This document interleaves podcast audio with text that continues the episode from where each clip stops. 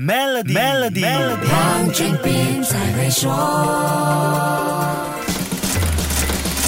你好，我是黄俊斌。全球经济当前的热门议题，基本离不开全世界不断高涨的通货膨胀，还有美国联邦储备局以五十个基点速度加息和缩表的激进货币政策对股市、汇市和资金市场造成的影响。国家银行在美联储宣布加息后一个星期，把隔夜政策利率 OPR 调高二十五个基点。这个加息决定会不会也有要跟美国利率走势同步的考量呢？我们先来了解利率跟资金流向的关系。我请马来西亚经济研究院。研究员肖赛子博士来解说：确实，只有一呃两个国家之间利率存在我们说的这个利率差，才会允许在金融市场上我们的资金能够比较顺畅的流动起来。不然的话，那我们的金融市场就不会有说啊外资内资的这样一个互动的一个过程，那经济和金融的活跃程度就是相当于一潭死水。在一般情况下，流入的资金利率相对会比较高，流出的资金利率相对会比较低。如果国与国之间的利率差距太大，资金很自然的就会往利率较高的一边倾斜，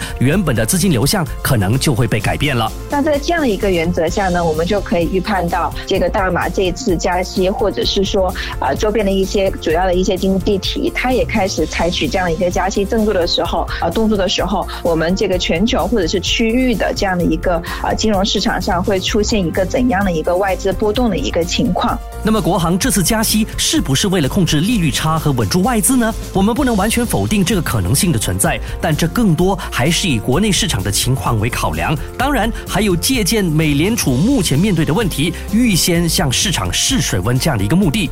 另外，这次加息对令吉汇率会不会也有帮助呢？下一集跟你说一说。守住 Melody，黄俊斌才会说。黄俊斌才会说。使用 Maybank To You Bit 和 Maybank to E 就能简化您的业务运营，并有机会赢取 Toyota Hilux 和季度现金奖。详情浏览 Maybank dot my slash SME Rewards。